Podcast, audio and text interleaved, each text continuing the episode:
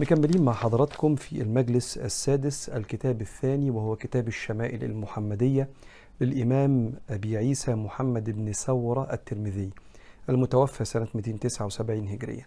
الشمائل بنتعرف فيه على صفات الرسول عليه الصلاة والسلام الخلقية والخلقية مقتنيات النبي عليه الصلاة والسلام ما يفرح النبي وما يغضب النبي عليه الصلاة والسلام كيف كان يمشي كيف كان يجلس كيف كان يضحك كيف كان يتكلم. إزاي تتعرف على سيدنا رسول الله عليه الصلاة والسلام. علم الشمائل غير علم الحديث اللي فيه أحاديث النبي عليه الصلاة والسلام غير علم السيرة اللي فيه قصة حياة النبي. والعلماء كانوا يقولوا لنا قبل ما تتكلموا في أي حاجة خاصة بسيدنا محمد محتاجين عليه الصلاة والسلام محتاجين يبقى في تصور من هو الرسول. فأول حاجة بتدرس عن النبي هي الشمائل حتى تتعرف عليه. فلما يقول حاجة تبقى فاهم. أيوة النبي عليه الصلاة والسلام قال كده عشان كده لأني أنا تعرفت على سيدنا محمد عليه الصلاة والسلام. أما تشوف تصرف من تصرفاته في السيرة فيها سلم فيها حرب فيها فرحة فيها غضب أيوة أنا فاهم النبي عليه الصلاة والسلام اتعرفت عليه. وصلنا مع الإمام الترمذي باب ما جاء في صفة سيف رسول الله صلى الله عليه وسلم.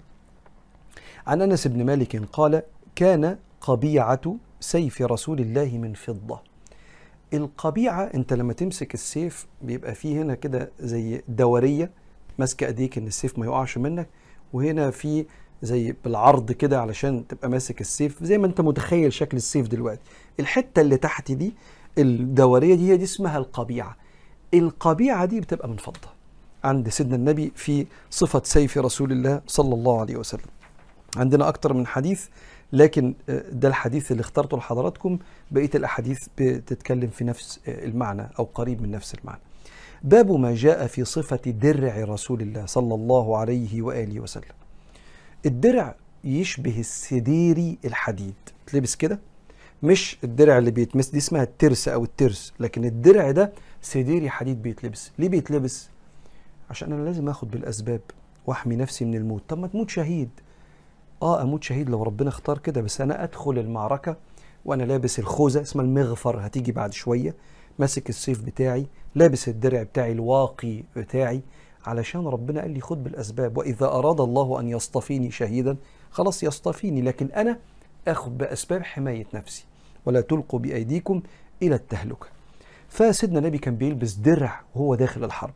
صفة الدرع دي إيه؟ عن الزبير بن العوام قال كان على النبي صلى الله عليه وسلم درعان. فنهض إلى الصخرة فلم يستطع.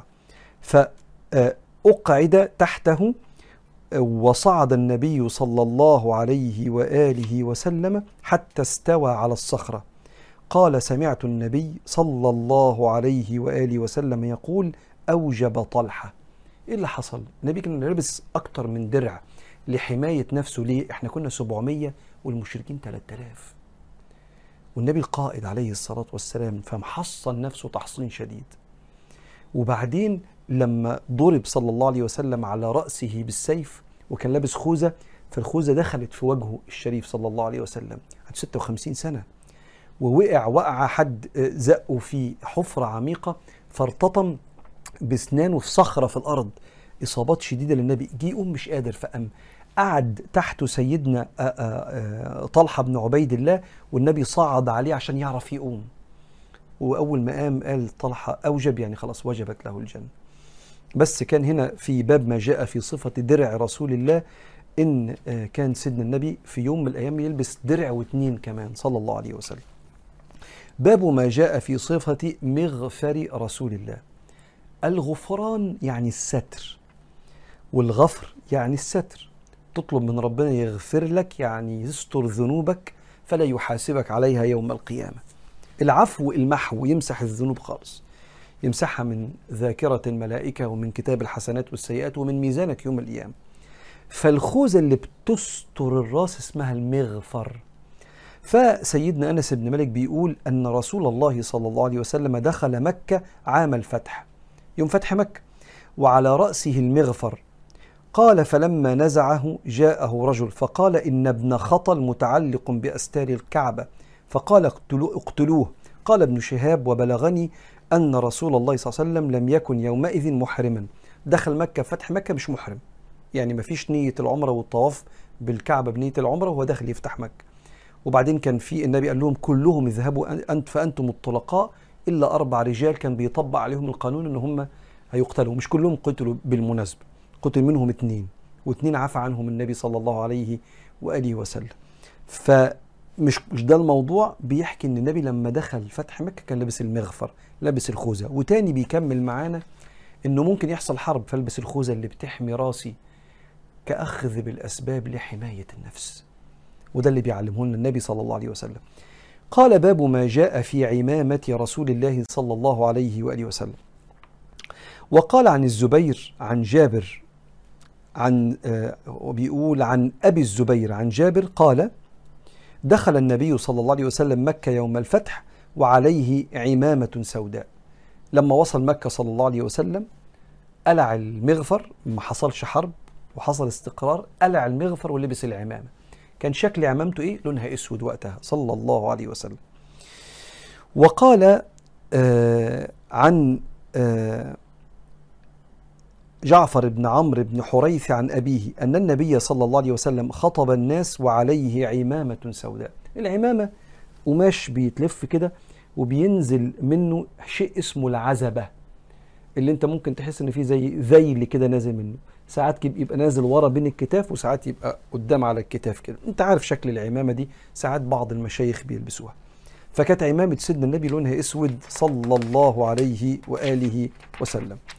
قال باب ما جاء في صفة إزار رسول الله صلى الله عليه وسلم. آه الإزار زي البنطلون كده الجزء اللي بيتلبس تحت سواء كان بنطلون أو أي حاجة. لأن القطعة اللي فوق اسمها الرداء والقطعة اللي تحت اسمها الإزار. فلو الراجل مثلا اللي بيعمل عمرة لافف الفوطة كده لفة كده معينة ده اسمه الإزار. وفوق الفوطة اسمها الرداء. قال عن أبي برد عن أبيه قال أخرجت لنا عائشة رضي الله عنها عائشة رضي الله عنها كساء ملبدا وإزارا غليظا فقالت قبض رسول الله صلى الله عليه وسلم في هذين. نعم. كان سيدنا النبي صلى الله عليه وآله وسلم اللبس بتاعه شوية تقيل يعني شوية كده مش لبس كده يعني الخامة بتاعته بسيطة كده على الجلد إنما كان إزارا غليظا. والملبد أي المرقعة كان فيها بعض القطعات فكانت متخيطة. صلى الله عليه وسلم إزارا ملبدا كساء ملبدا وإزارا غليظا. وعن الأشعث ابن سليم قال سمعت عمتي تحدث عن عمها وهنا سيدنا الأشعث اسمه رهم وعمهما اسمه سيدنا عبيد بن خالد المحاربي. بتقول إيه يا سيدنا عبيد عبيد بن خالد المحاربي؟ قال بينما أنا أمشي في المدينة إذا إنسان خلفي يقول ارفع إزارك فإنه أتقى وأبقى. قال فإذا هو رسول الله صلى الله عليه وسلم. فقلت يا رسول الله إنما هي بردة ملحاء. قال أما لك في أسوة؟ فنظرت فإذا إزاره إلى نصف ساقيه. مهم الحتة دي. مسألة إسبال الإزار. إسبال يعني يعني يغطي يسبل الشيء يغطيه.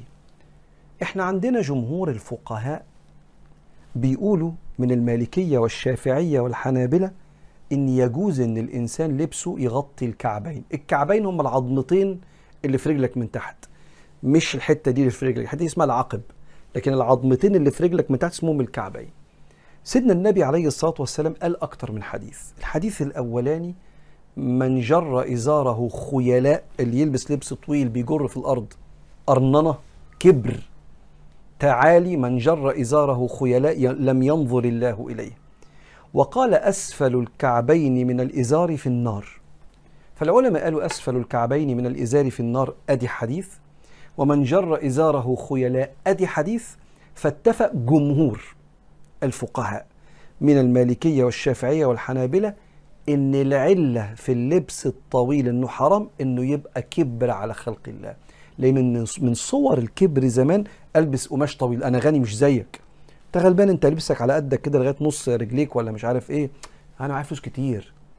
فلما تغير الناس وصار إن البنطلون اللي نازل على الجزمة ولا نازل على الشبشب ولا طويل شوية مغطي كعبيني العظمتين اللي في الرجل من تحت ملهاش علاقة بالكبر خالص. فانتفت مسألة ال- الحرمة وناخد بقول الجمهور. طب لقيت واحد مقصر الجلابية بتاعته ولا البنطلون؟ مش متشدد. ليه؟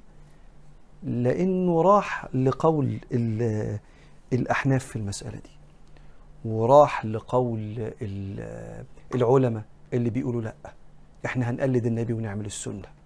فلا أقول على الشخص اللي مقصر ثيابه بالشكل اللي أنت عارفه ده متشدد إيه المنظر ده؟ لأ.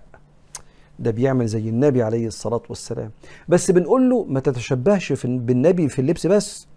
تشبه بالنبي في اللبس وفي الأخلاق وفي المعاملات وفي العبادة وفي رقة القلب والرحمة بالخلق. النبي. لكن اللي مطول لبسه اوعى تقول بيعمل كبيرة. انت بتخالف السلف. اوعى تعمل كده. بتخالف جمهور الفقهاء. وبتتهم اتهام تحاسب عليه يوم القيامة. لأنه ماشي مع جمهور الفقهاء من المالكية والشافعية والحنابلة بجواز إن اللبس يكون طويل. بقول الكلام ده لأن أنا عارف الخناقة اللي بتدور ما بين الشباب لكن العلم بيفصل ما بين الناس وأقوال العلماء والسلف يفصلوا ما بين الناس. نقف هنا في كتاب الشمائل المحمدية للإمام الترمذي ونكمل المرة الجاية على خير إن شاء الله.